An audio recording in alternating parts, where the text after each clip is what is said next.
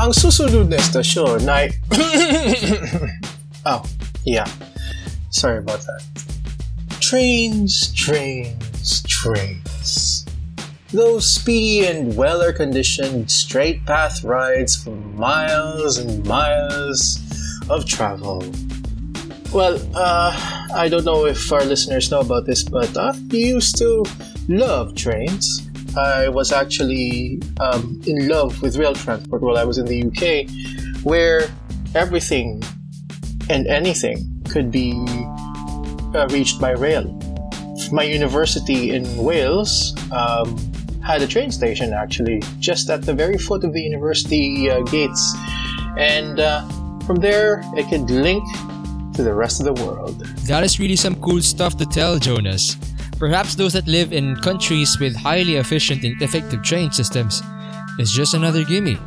But for us Filipinos, we can only wish. I must admit, trains are something I don't really miss riding. But surely we can hope for better days.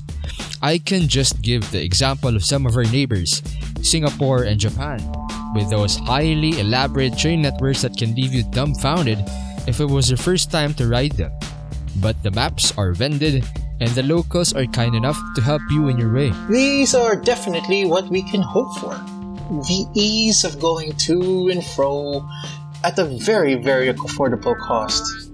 And now that we are looking into the railway system in the Philippines, there are just a number of things that we need to work on, and work on fast, to build a system that is at par with at least the neighbors, and by neighbors meaning our Southeast Asian friends. So, how do we achieve this then?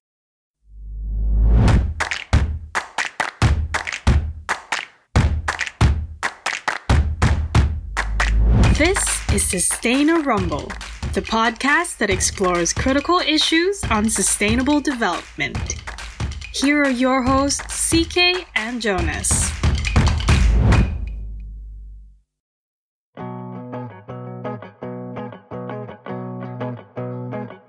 The railway system is the oldest of all transport systems that ever came about in the country's history. It goes back to the late 1800s during the time of the tranvías that were at the time present in Metro Manila and other parts of Luzon, as well as some other parts in the southern regions of the country. There was a Manila to Antipolo line of tranvías where the railways were already electrified by the time the line extended, and it even stretched to La Loma, Fort McKinley, and Pasig. The Panay line connected Iloilo City to Roxas City around the same time Cebu line was also built. And who could forget the Manila and Dagupan Railway Company, now the PNR, which is the oldest functioning railway system with 1,140 kilometers of railway fully operational since 1894. Until the South Line route from Tutuban to Legazpi City via Los Baños was reopened further extending the track. This transport wonder was expected to further flourish until the war in the 1940s, when left, uh, which left the tranvías completely destroyed, including that of the Cebu line, leaving 446 kilometers of railway network for operations. Multiple lines that also stretched to places like Dagupan, Antipolo, and Cavite were also decommissioned due to low ridership and maintenance issues. Yet in the 1980s, we seem to be bouncing back well by establishing the first light rail network, which we now call LRT1. That snowballed into the construction and operation of the famous MRT3, and then there's the LRT2 within the next 30 years. But we could say that it well, it's spelled false hopes. Umaasa ka ba, Jonas? Well, not really. Because I haven't experienced the early operational years of these trains, but maybe now with all the madness I've gone through when riding the trains, it's safe to say that yeah, it was indeed false hope. Batang bata, but fair point. Perhaps by now, the light rail transit systems we have could already have longer operational lines bigger and more volume of train cars, more on scheduled departure and arrival, and maybe subway networks as well. But evidently, that is not the case. You know what, Jonas, being a train guy, I think you are the more affected between the two of us. It is easy to compare what other countries have been doing well, especially when you have ridden lots of them. And not just that, but also the connectivity of the train stations to bus stops, bicycle rentals, and high quality last mile transport. Should I say that being affected is an understatement? At this moment, there are a number of issues that add up to the notion of the country's railway systems having poor services. Oh, that is true. I can clearly recall a train station where their escalator broke down, and after a year, it is still non operational. There are stations where elevators are narrow as hell, and stairways as high as Mount Apo. Can you imagine, Jonas? Silly as it may sound, but I could not agree more. There is just one factor in the challenges that Metro Manila's railways are facing. There is also the challenge in poor maintenance. If you are a Manileño, regardless if you take the trains, you can see or hear in the news the frequent stop operation and the commuters are left no choice but to walk, to walk along the tracks. PNR's tracks are also dilapidated to the arrival of the diesel multiple unit trains from Indonesia in 2019, while railway station and track maintenance are not given attention and funding. Although affordable, it was blown over to the point that commuters are multiplying year after year, and there is not much investment to improve the infrastructure to further improve safety, reliability, quality, and flow. In Metro Manila, uh, we generate um, around 20 million trips per day. Uh, this is based on our 37 uh, roadmap study for our transport infrastructure. That is Timothy John T.J. Batan. He is the Undersecretary for Railways at the Department of Transportation. Out of that 20 million, around 70% are made uh, through public transport and 30% are made through uh, private cars. Um, out of that, we are only servicing around 1 to 1.2 million uh, riders per day. This is pre ECQ uh, uh, before we went into quarantine.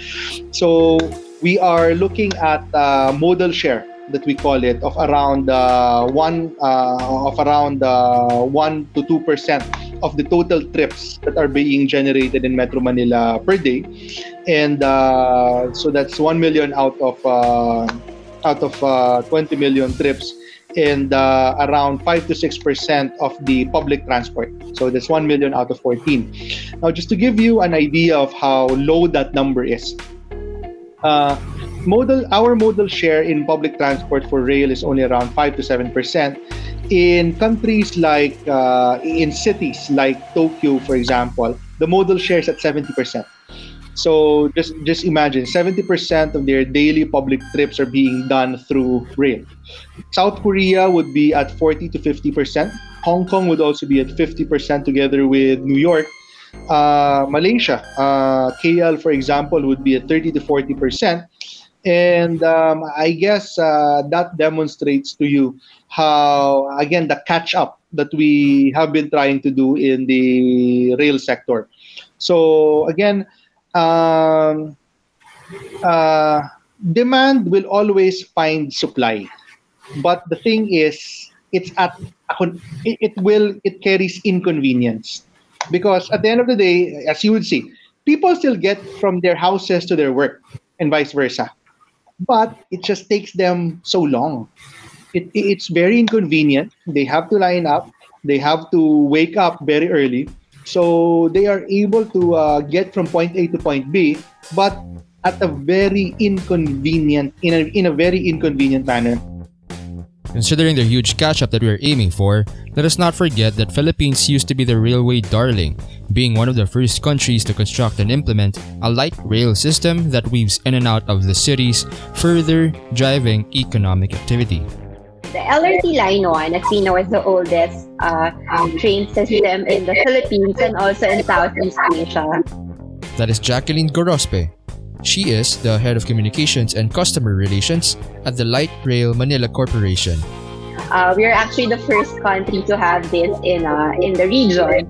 Um, the, so the construction began in 1981, um, and uh, the whole line became operational in 1985. So that um, was from Baclaran until Monumento in Caloocan City. So at that time, it was only about uh, maybe close to 14 kilometers in length.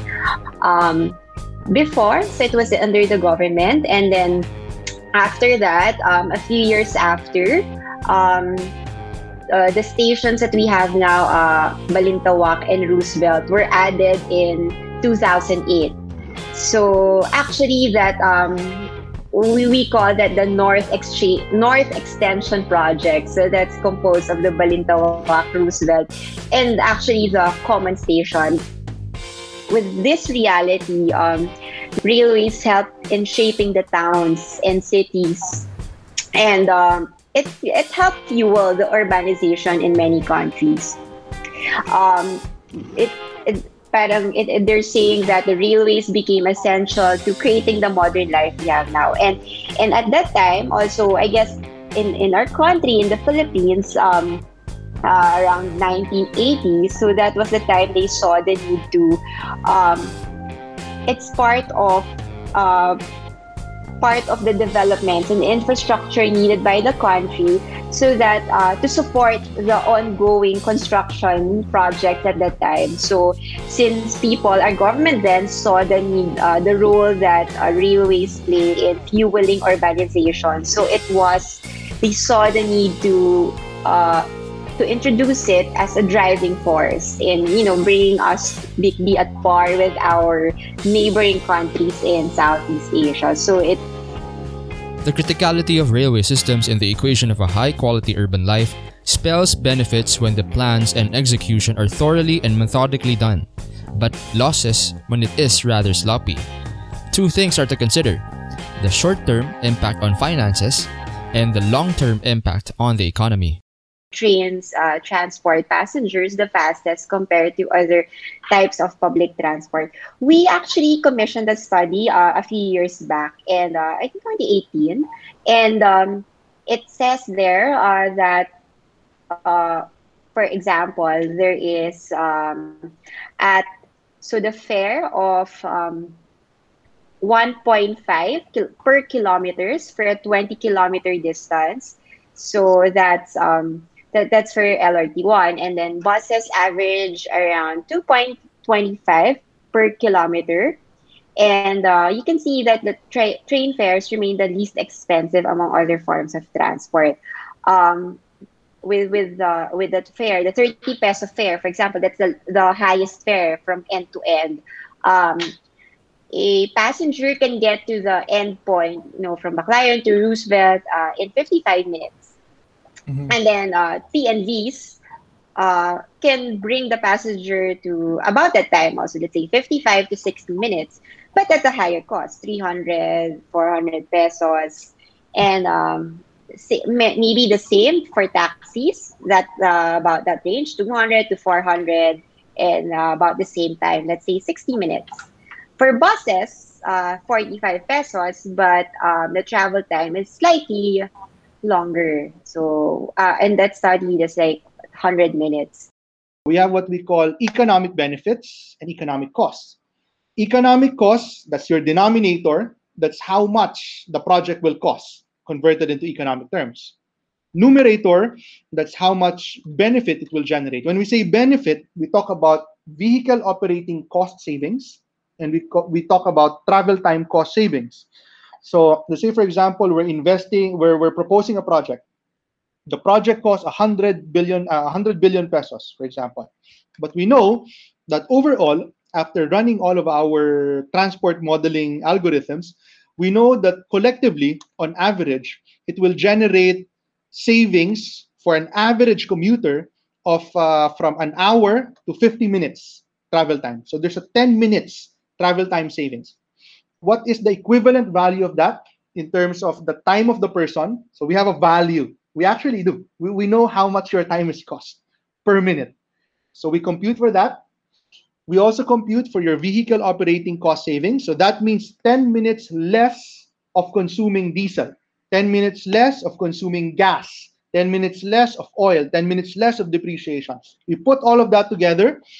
Actually, those are just the basics. We even compute for how much carbon is offset. So you know that there's a way to price carbon emissions. Uh, we also compute how much health benefits we can generate because we know that if we reduce carbon emissions by a certain amount, we also reduce the incidence of certain uh, carbon or respiratory related illnesses. So we compute for all of this. Uh, road safety, if we reduce the number of vehicles on the road, we are able to compute how much road safety improvement we can generate. so we put all of that together.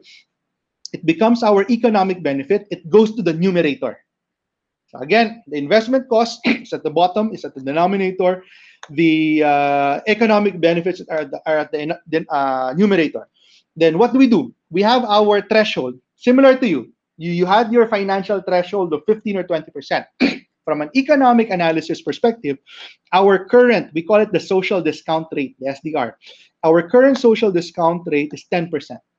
So if we can establish that our proposed investment can generate an economic return of at least 10%, then it's a go. So I was explaining to CK earlier that it's a very, uh, it's actually a very robust process. Not a lot of people understand uh, how we do it. Uh, and it's not just a Philippine practice. Uh, this is like a global. this is how governments. Uh, this is how governments compute. This is how governments determine whether to invest money in infrastructure or not. So that's only the economics of it. But of course, this, this is quantifiable. You have all of these non-quantifiable benefits you have you have travel time travel time savings okay fine. It's uh for for for those who like math it's uh it's fun to do. But at the end of the day what it translates to is families parents for example being able to spend more time with their children. It's difficult to quantify that. Uh, it means that people will have more access to uh, education for example. Because some people they say, for example, they live in a certain part of the country, uh, they can attend a university in Metro Manila, but they cannot afford living in Metro Manila or they cannot afford commuting every day, or it's just such a hassle for them to go to the university and take a test, uh, get scholarship aid, get uh, get what have you. So just because they did not have the fortune of being born closer to the school that they would have wanted to go into, they lose that opportunity. So, same for education, same for work. Some people may have spectacularly performed in a job, made a better living. It's just that it's too far. So, same with social welfare. Some people could have received better health care had they been living nearer or not nearer. Again, it's not about distance had, had, had a certain hospital been more accessible to them. So these are all the social welfare benefits that you get. Even peace and order, even security is affected by transportation. Because again, um, if response time of our police is affected by traffic, it would have a certain hit on our public order situation. So it's it's considering the efficiency of the rail system. Uh, it transports most people in the fastest time. So it's not only in terms of the economic benefits, but also the social benefits. Um, in, in LRMC, well, our president always says, uh, we are here to bring back, uh, to give people back their time.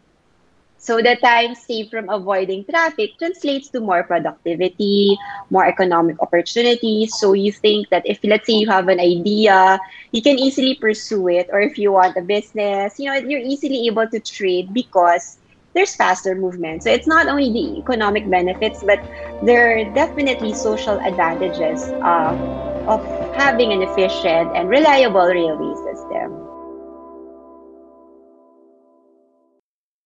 Staying up to date with game changing solutions that address economic, social, and environmental issues that face us is something that is difficult to achieve. In most cases, you will find global news when you Google sustainable development solutions. If you're looking at a head start in knowing how Filipinos are addressing these challenges, it is difficult to get reliable and fully detailed scoops on the internet. The incredibly special solutions in local communities that are brought by some of the most creative and inventive Filipino minds oftentimes go unnoticed by local and mainstream media.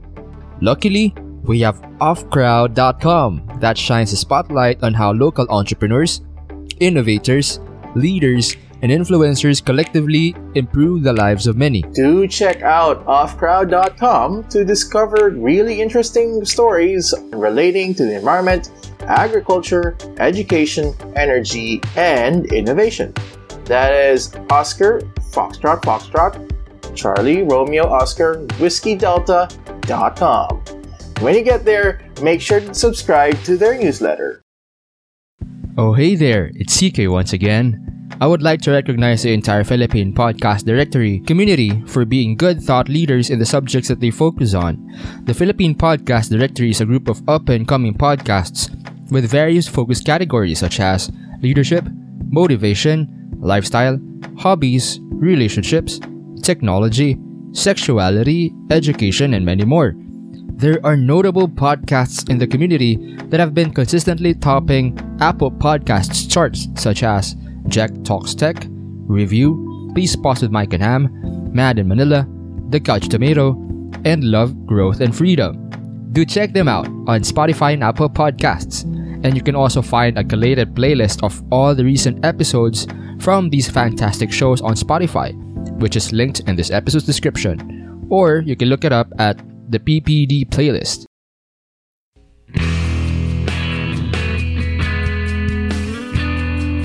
Before the break, we ran through the economic analysis in building effective railway projects.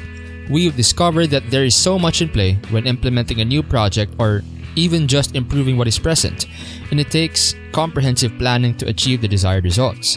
Yet the big question we always had is why did we lag behind? I think the one of the biggest challenge in uh, the railway sector is the fact that we are catching up. That's TJ Batan again. Uh, we are catching up on uh, perhaps two to three decades of underinvestment in the sector. Uh, with uh, just just uh, with what I said earlier, uh, just to expound more on what I said earlier, we build railways to connect people or to get people from point A to point B. But I guess one of the questions there is why do you build a railway instead of building a road, for example? Or why do you build a railway instead of uh, putting down a bus or a jeep jeepney franchise? Well, it's all about uh, supply and demand. It's all about volume uh, again, supply and demand. Um, current transport supply, meaning the number of people that need to get around, is already far outstripping our transport demand. And when you have that, you get congestion, you get traffic. And um, if we look deeper, uh, for many people, they just see traffic, they experience traffic what not a lot of people realize is that this traffic uh, translates into uh, losses to our economy. So some may have heard that uh, our traffic congestion problem is costing our country 3.5 billion pesos in economic losses per day. So that's uh, 1.3 trillion per year. And just imagine if we were not losing that amount of money, just imagine what we can be using that money for. We can be using that money for building schools, building hospitals, giving social welfare, irrigating our farms. So, beyond what we see on a day to day basis, the traffic, there is that underlying uh, economic cost to the country, which is affecting not just the day-to-day commuters, but affecting the economy as a whole. Now, how do we respond to that shortage in capacity, to that mismatch in supply and demand? We respond with a basket of solutions, as my uh, boss, as uh, the secretary Tugade would always describe it. Because uh, why a basket of solutions? You cannot build rail to connect everyone. Uh, well, number one, it's expensive. Uh, rail is actually very expensive, and that's why its cost is only justified when there is sufficient demand, when there's sufficient density, because otherwise you will end up with uh, spending too much uh, when it is not really needed. So you ask about the challenges of building a railway network. Uh, really, the challenge is catching up because ideally, uh, ideally you build rail ahead of the curve, ahead of the need coming up. So in our case, unfortunately, the metro has uh, has has grown so much where it's built up again. Uh, it's very difficult to find uh, find corridors where you can build rails uh, more easily. So because of that, uh, we need to take on approaches that uh, sometimes are more expensive.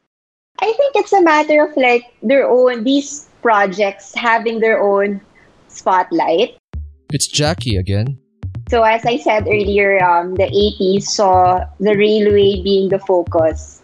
Then when uh, these projects were finished, then um, there was a shift to other modes of transport. And I think a big factor of it is also because we are an archipelago and um, the government probably saw that there is a need to connect the other islands uh, in the Philippines. So there was a need to boost other projects in uh, for sea and air related, and um, and uh, well, connecting islands as we are an archipelago and also addressing the supply problem because at that time, um, well, the railway system is only uh, for passengers.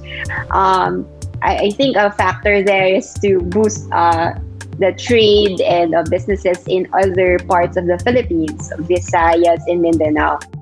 And of course, a modern day commuter can never forget those frequent breakdowns which led to walking on the rail tracks or the struggle to board a bus during rush hour when the MRT3 is on stop operation.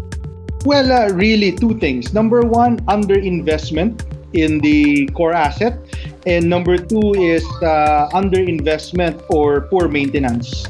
Because uh, transport is like a car. Uh, I mean, well, number one, if you don't buy the car in the first place, there's nothing to use. And when you already have one and then you don't maintain it properly, then it will break down. So unfortunately, uh, sometimes uh, sometimes uh, we don't take on a long view. Okay. Uh, for example, uh, again, one is uh, the initial investment. If you don't take the long view and anticipate that uh, your transport demand will be outstripping your transport supply by a certain time, then you will not be making the required investment at the time that it's needed to be made. So I mentioned earlier that one of our challenges in the railway sector is the fact that we are catching up. We are catching up on two to three decades of underinvestment in our mass transport. So uh, there, uh, I guess uh, that's the first part of my answer. Uh, we have we have we have our transportation network breaking down. We have our um, assets breaking down. We have too too many cars on the road. Just because we failed to make the necessary investments, we take we failed to take the long view two or three decades ago to prepare, because we know that our population is growing. We know that more and people are going into Metro Manila. We know that we can only build so many roads and that those roads can only fit so many cars, so many buses, so many jeeps, and road based vehicles. And we also know that for rail, it takes five to 10 years to get it done. So if you don't do it five to 10 years before it's needed, then you will have what we have now. I mean, it's not five to 10 years. We're talking about two to three decades. So this one under investment. And the second part of it is really your during when it's done. I mean, we've underinvested, but we have some. But with the sum that we have, we didn't even take care of it. MRT3 is the perfect example. Uh, MRT3, okay. uh, trains are not were not invented last year. They were not invented last decade. The first train was in the 1800s, and we know that trains, in order to keep them running, have to be maintained, have to be overhauled to a certain level. MRT3 became operational in the year 2000. Based on our maintenance manuals, they are supposed to be overhauled every eight years. That happened in 2008 when the original maintenance provider, Sumitomo, did it.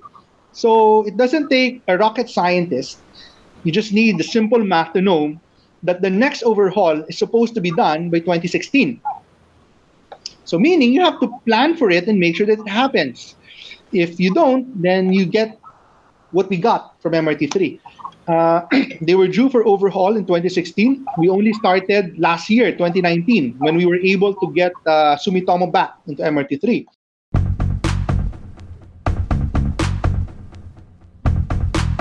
With the consideration of underinvestment and under-prioritization both on the development and maintenance of the railway networks in the Philippines, what now lies ahead in terms of financing future projects as the Duterte administration has ardently pushed for more vast public infrastructure?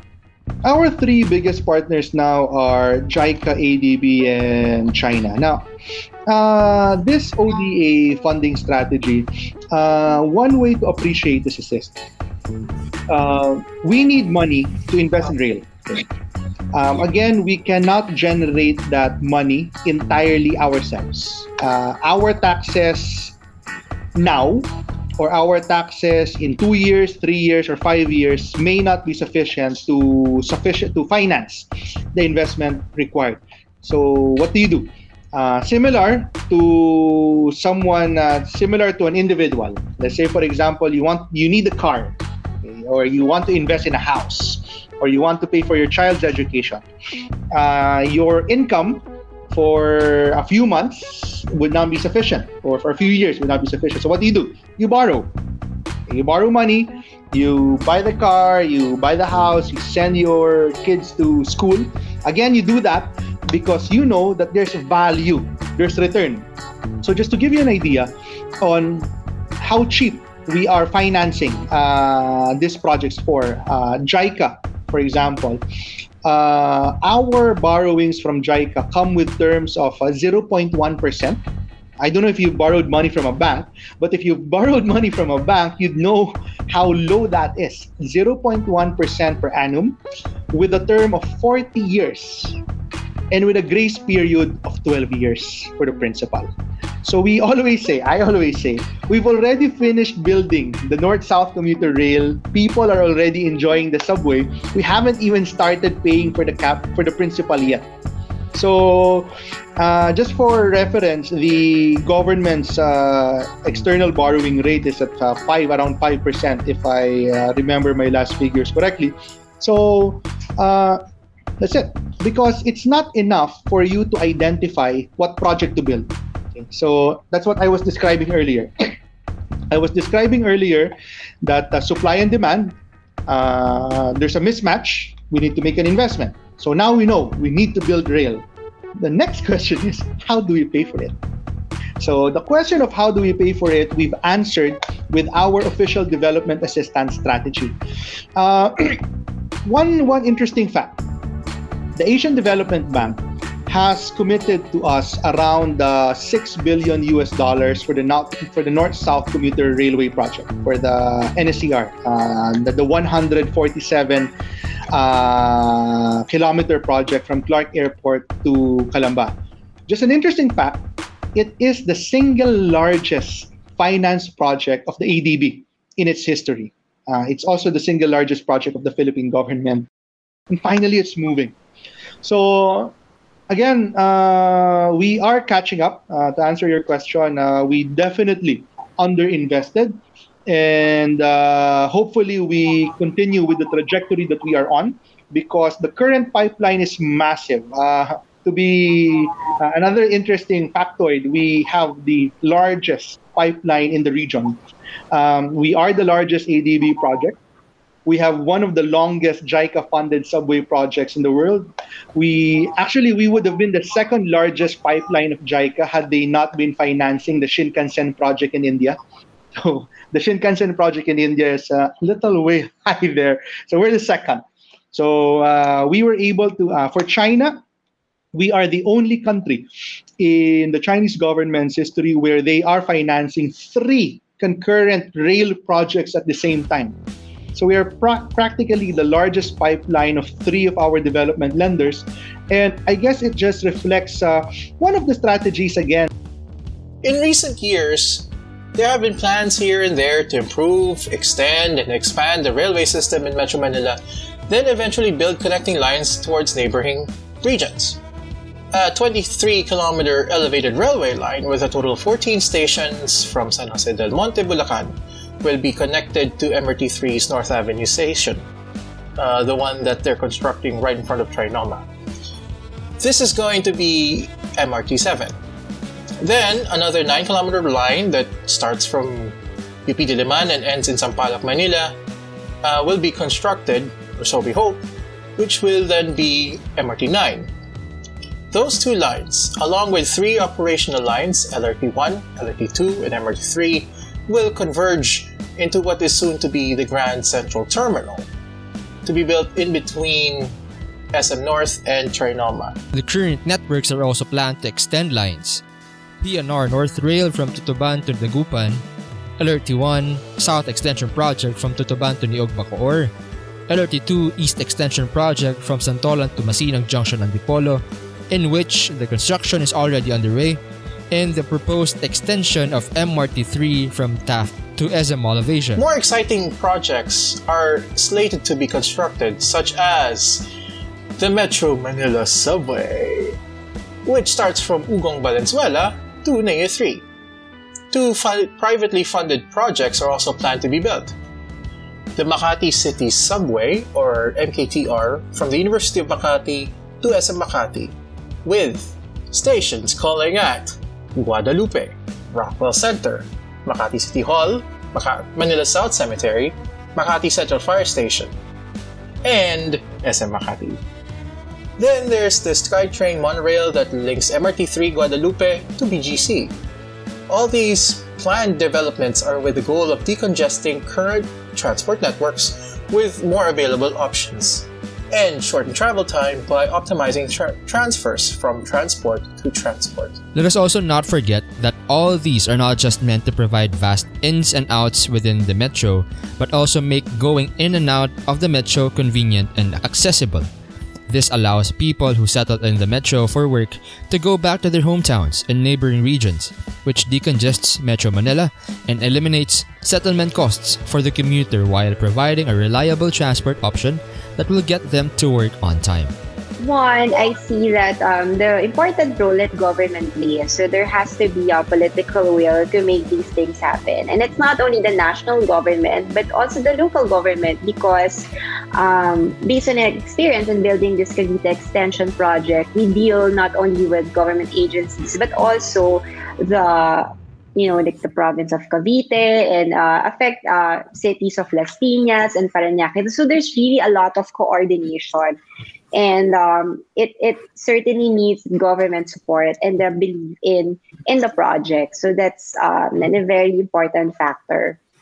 Um, at the same time, uh, we need, um, as I said earlier, the integration in the different modes of transport. So to make it everything seamless. So not just the um, transport system, but also the commercial development. So transit-oriented development, and and these things I believe are you know important ingredients to ensure that um, our investments go to where they should be, right? In in you know in improving the transportation um, situation in the country. And I, I, guess one element of what we're doing is uh, we're also trying to put in the framework to decongest Metro Manila. Because uh, one of the reasons why Metro Manila is too congested is because people are trying to get, okay, people are not really thinking about, if you think about it, people don't think distance. People think about time. Okay. They live in Metro Manila, not necessarily to be near their work, but they live near they live in Metro Manila because they want to be able to travel to their work within a certain amount of time. Okay. If we develop a network where people, for example, can live in uh, Bulacan, can live in Pampanga, can live in uh, Calamba, or even Los Baños, but still get to their work within one hour, I am pretty sure that people will do that. It's very common in Tokyo, for example. In metropolitan Tokyo, people live so much. I know of people who live in Osaka and commutes daily to Tokyo. Why? Because they can get between their place of work and their residence within an hour. well, not in Osaka, between Tokyo and Osaka. Uh, so, uh, and I said that because one of our, not one of our, our biggest project, okay, our biggest project is designed exactly to do that. Uh, and I'm referring to the North-South commuter rail. I don't know if you've heard about it, but it's a 147 kilometer line from Clark Airport all the way to Calamba. So that's a single line. It has 35 stations. 35 stations. We are passing through 22 local governments. It will have a fleet of 400 train cars. And the idea is exactly that to make the center of Metro Manila reachable by people as far away as Clark Airport, by people coming from as far away as, away as Calamba, make it reachable in under an hour. So we are hoping that by doing that, we are able to uh, convince more people not to cramp themselves uh, in Metro Manila only, but to really disperse everyone uh, into our neighboring uh, neighboring regions. We're a city with a 12 million nighttime population, and we have what? As of 2016, we had 77 kilometers of operating railways. Actually, mm 77 kilometers uh, route length with 44 stations and with 192 train cars. That's the asset base that we were left with or that we arrived at uh, back in 2016. Uh, right now, uh, the projects that we have uh, investment approved, we have finance, and most of which are already ongoing construction, we're already at 1,200 kilometers. Uh, the target of my boss is to reach 1,900 ongoing by 2022. We're still pushing at that, but at least now we are sure. We are locked and loaded for 1,200. Uh, that's around, uh, in terms of stations, it brings us up from 44 to to 139. In terms of train cars, it brings it up from 192 to 1,072. So it's really a massive buildup. Uh, again, the catch up that we're doing uh, not just a catch up that covers one decade. Uh, some of the projects that we are building have been thought of as, as far as what five decades ago. Uh, I don't know if you're familiar, but back in 1973, September, in, in a 1973 uh, study uh, assisted by the Japanese also, they have already recommended to us building a subway network. Uh, more than 50 years later, we're just about to start our first subway. Uh, the north-south commuter rail, uh, I was mentioning earlier, 147 kilometers from Clark Airport to Calamba, that was first thought of in 1993 during FVR. Uh, they tried doing it as a PPP back then in 1995. The Japanese tried it in 1999. The Chinese tried it in uh, 2001 to 2011. It's actually the fourth incarnation, or rather the third incarnation, a fourth life, a third incarnation of the project. At this point, Manila ranks below average in providing a public transport network via trams, subway, light rail, or BRT. Manila only has 0.07 kilometers of railway per square kilometer, unlike our colleagues in Singapore with 0.21, Kuala Lumpur with 0.27, Hong Kong with 0.24, and Osaka with 0.62 per square kilometer. The priority in providing a high quality transport service is not so much about the fancy things or, or speed, nor about the availability of service, passenger capacity that can be accommodated at a given time, timely operation, ease of access for all kinds of people, even with physical challenges, and more vast networks that altogether makes travel time shorter and give passengers more viable options in traveling. Factoring all these equates to more economic activity, especially when executed along with improvements in road and water transport networks. Yet, with a big picture mindset. One critical improvement enables increase in implementing the next one.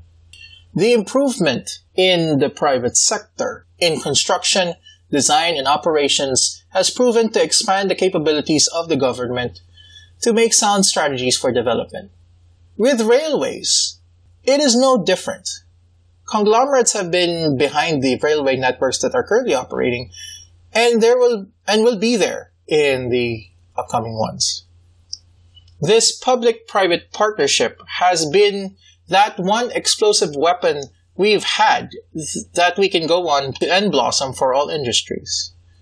And I hope that with rail transport, we can now say this train is now approaching in platform one for stations calling at dot dot dot. Moving forward, the bright future of rail system is beyond just cars that go along designated pathways. It is also envisioned to integrate well with other transport modes to build better coordination with first and last mile trip options and other modes of transport that altogether facilitate a smooth and efficient flow of transfers from one's home to another to their destination and back. And it is also enabling adjacent services even beyond just transportation to create that holistic quality experience where needs are fed cohesively. Not to mention the application of technology for the operators to stay ahead of the issues and identify the most dense areas. Then, of course, for the commuters to be able to enjoy an ecosystem of paying different goods and services that includes fares in public transport and access real time data on transport information. I guess it goes back to the point earlier na we have to go back to that message that public transport is interwoven into the daily lives of people. And um, like in other countries, public transport doesn't only bring people to their destinations, but to um, be able to highlight uh, the underlying value of your network. So you bring people, you market your connections. So not only destinations, but you know, what are the neighborhoods beside your stations? What are the services found at your station, right? Um, how life convenient your system is. So it's actually one of the things we're doing now, um, uh, and that is boosting the non-rail, uh, non-rail initiatives. So similar to other countries again, like Taiwan, Japan, who have you know advanced on on this aspect. Um, that is creating centers um, you know, marketing or developing the interconnections.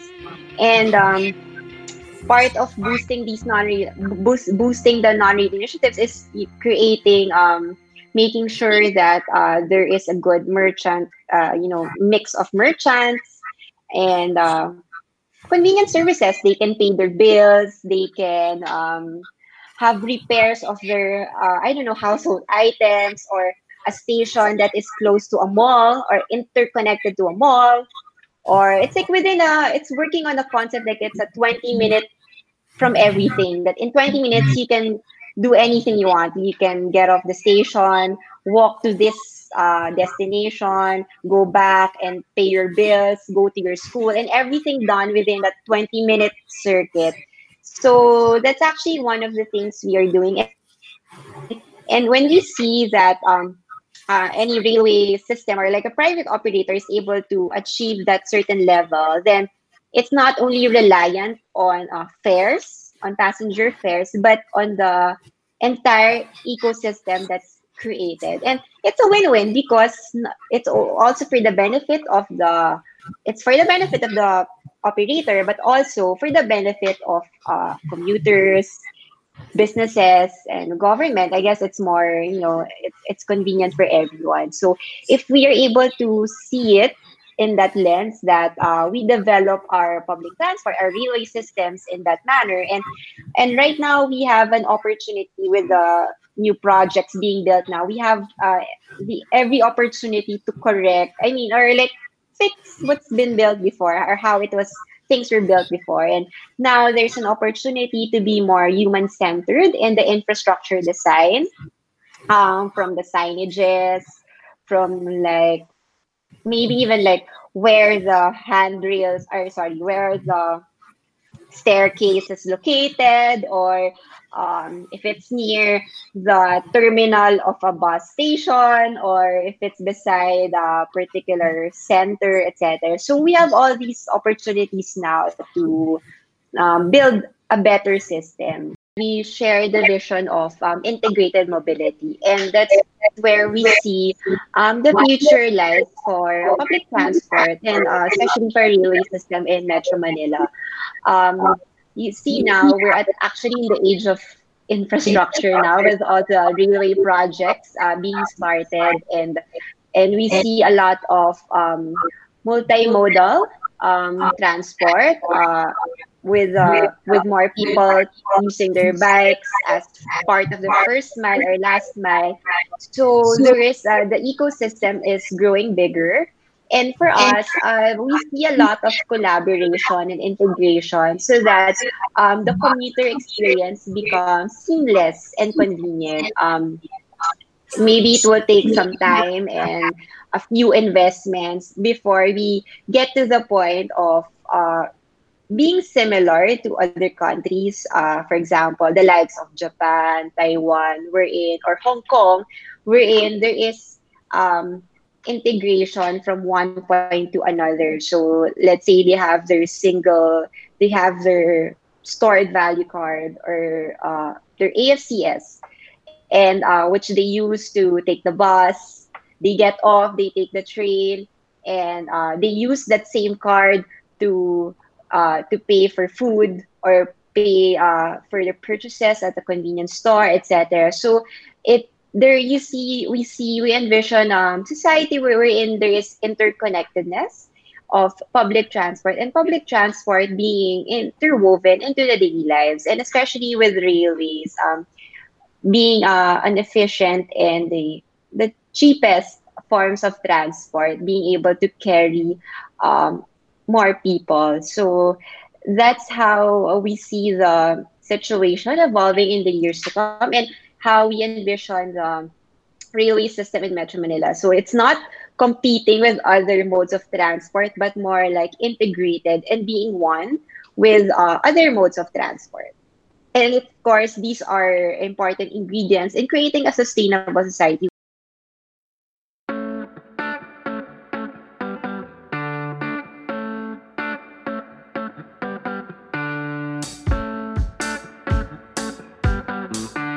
on the next episode of Sustain a Rumble. Building a comprehensive transport system that is inclusive, multimodal, affordable, and convenient is not just limited on roads. In fact, transportation and secondary pathways are oftentimes affordable too, especially if the framework is designed up front and for mass transit. A part of transport decongestion not only means creating opportunities for both people and goods to move freely through traffic, but also enabling more efficient ways where traffic could be shorter and proximity to destination could be closer. If we decongest roads, where else could we move? Through inland waterways, perhaps? Oh, yes, by rivers, lakes, and sea. Tune in to Sustain a Rumble as we explore transportation on waterways next. As always, don't forget to follow the show wherever you're listening right now. Like our socials that which are linked in this episode's description. If you got time, please join our Facebook community page called Sustain a Rumble Community and tell your friends about the show. And if you have initiatives for innovation, sustainability, or civic engagement that we can promote, send us an email at sustainarumbleteam at gmail.com or drop a message in our socials. See ya! Beep, beep!